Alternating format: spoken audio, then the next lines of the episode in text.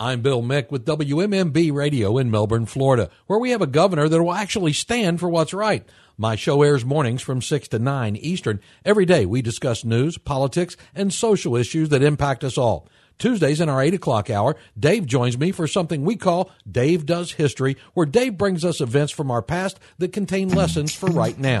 To listen live, find WMMB on the iHeartRadio app. Or catch up with us, the Space Coast Morning Conversation, and our podcast at BillMick.com. That's M I C K, like EY Mouse, except we still get that gender's binary, unlike the corporate wonks at the Mouse House.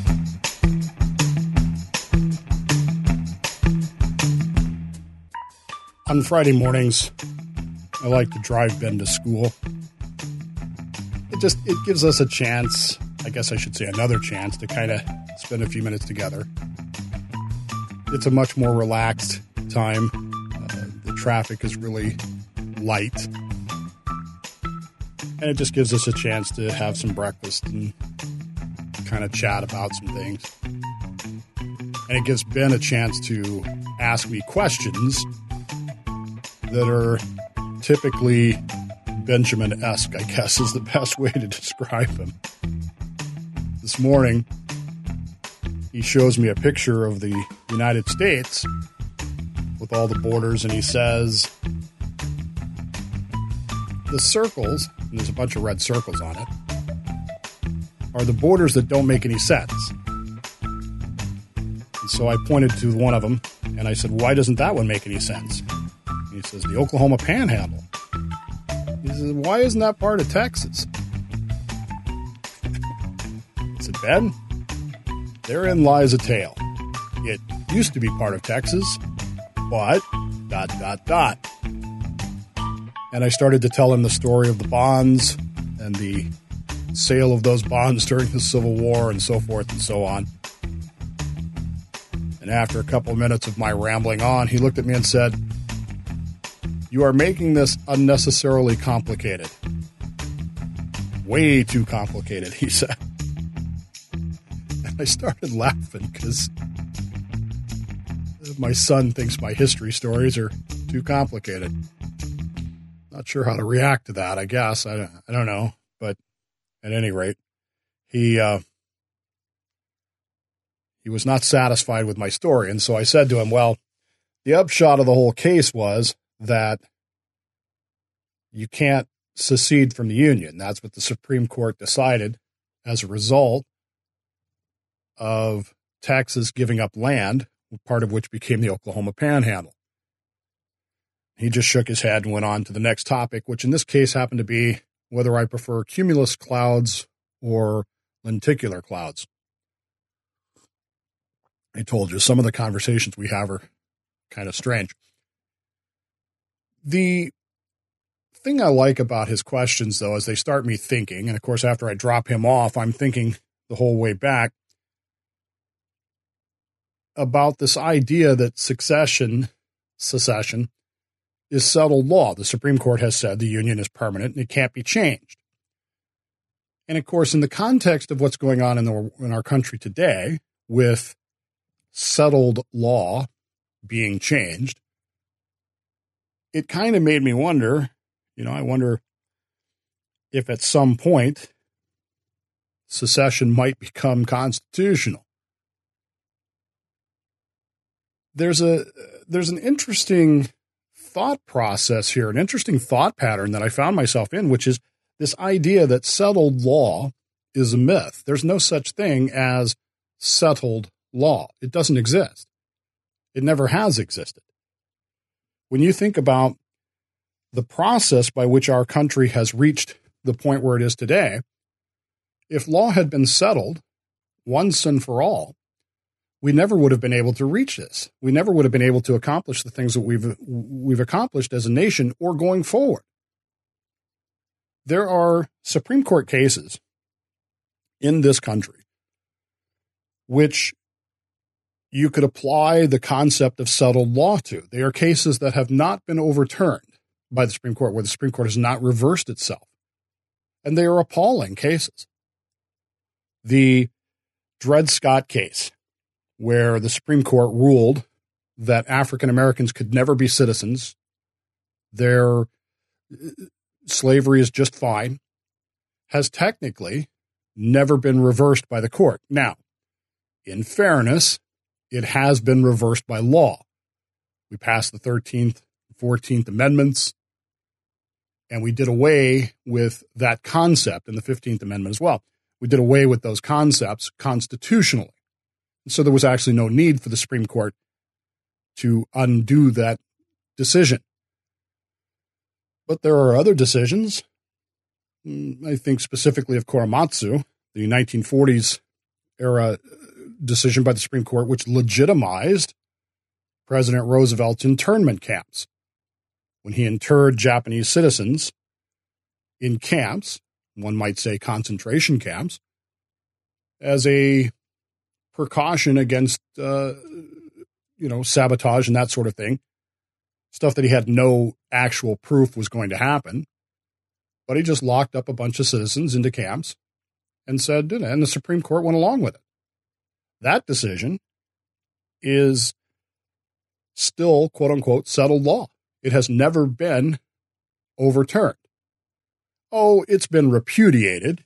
It's been called repugnant by members of the Supreme Court, but no decision that they have rendered has overturned or reversed the Korematsu decision. And so you can you you can actually argue that it is still settled law that it's okay for the government of the United States to imprison people, to inter them as a defensive measure.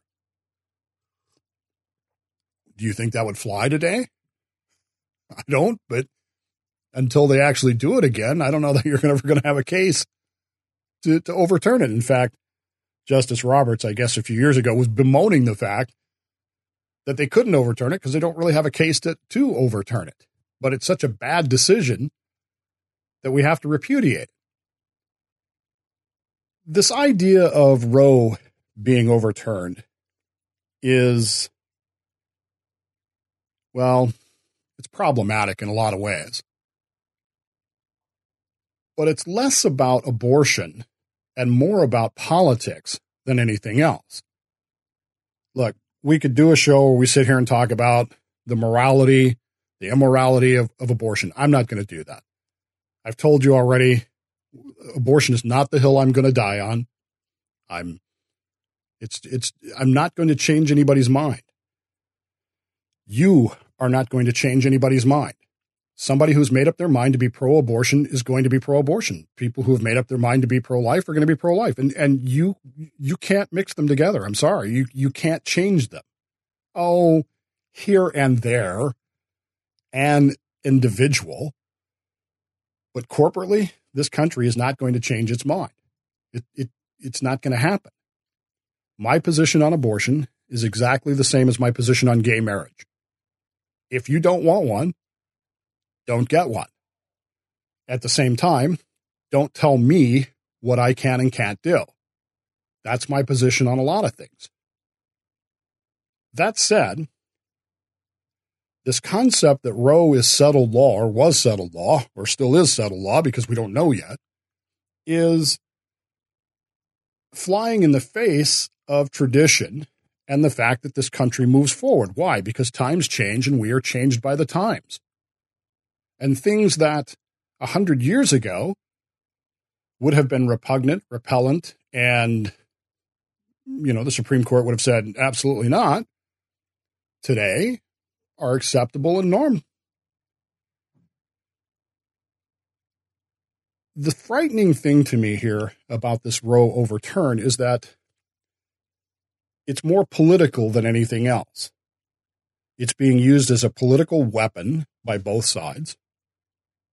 And we are already seeing discussions about court packing. We've already seen those discussions, but now they're going to take on new urgency.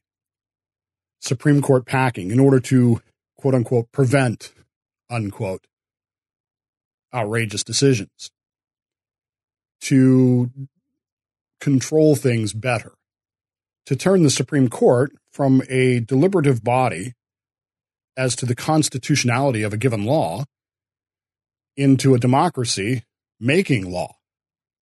That's seemingly the goal here. And it worries me because where does it end up? I guarantee you, folks, I, not only are we going to see this court packing thing, but I guarantee you there are still moves to legally delegitimize, delegitimize, sorry, uh, the presidency of Donald Trump. And should those efforts succeed, you will see a move.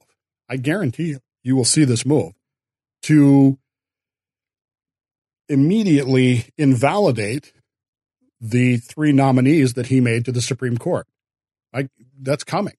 Why? Why do you think they're pushing so hard still after after Donald Trump is out of office to continue to try and erase him? That said, there are some other problems here. And we need to keep in mind, particularly those of us on the conservative side, we need to keep in mind that repealing Roe v. Wade isn't going to change anything. You know, overturning Roe v. Wade is not going to change whether or not abortion is available in this country. It's not. It might restrict it in some places. But believe me, California, Washington, Oregon, New York, other states, Illinois, it's going to turn it into an abortion mill. It's going to be an abortion vacation site. People are going to travel there just so that they can have abortions. It's already starting. Our governor up here is zero out the other day making speeches about it. But if Roe v. Wade can be overturned, and I maintain that it can be because there is no such thing as settled law. Every law can be changed, every law can be repealed, every law can be reinterpreted at any moment. And as times change and we are changed by the times, that's normal and correct. But if every decision can be reversed, what about the decisions that we liked? What happens when the Supreme Court changes its general alignment. And another gun rights case comes before the Supreme Court. Is McDonald settled law? Can that be overturned? I made that argument some years ago about, you know, people wanting to overturn McDonald. Well, if Roe is settled law, then why isn't McDonald? Do I have an individual right to keep and bear arms? Yes or no? That's the concern that we should be having right now. Nothing is settled law, but rather than think about the process, we would rather react to the process and create more democracy and more insanity than more measured response and thought processes. Now, there's one other item here that occurred to me as I was driving this morning back from Ben. And and for the record, uh, I had videoed this whole thing. This is the third take of this show. I had videotaped the whole thing, and for some reason, my vaunted technology failed me, and my iPhone dumped it. So I'm trying to reconstruct this in my head. But the the other consideration that I had, and we talked about this on Wednesday's show. So this decision has apparently been made. It's apparently a sharply divided 5 4 court. It's in the process of being written, but has not been released. Therefore, it is not yet an actual Supreme Court ruling. What happens if this whole decision is written, made, written, the dissent written, which will no doubt be far more read than the decision itself? And say late May, early June, before it gets released, one of the conservative justices who voted to overturn Roe passes away.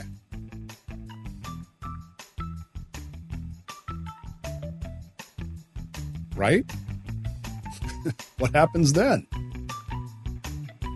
Well, as we know, the decision then goes in the shredder, and the lower court ruling stands, which of course upholds Roe, and we're right back where we started again. There are a lot of issues going on here. There are a lot of moving parts to this whole thing. But at the end of the day, the most important thing that we need to learn right now is that there is no such thing as settled law.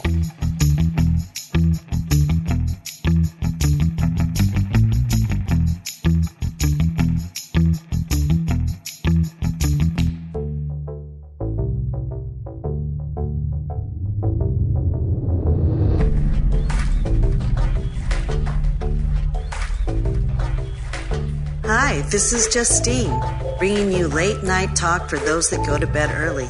Listen to my podcast, What's Justine Thinking, every Wednesday and Friday on Anchor and Spotify.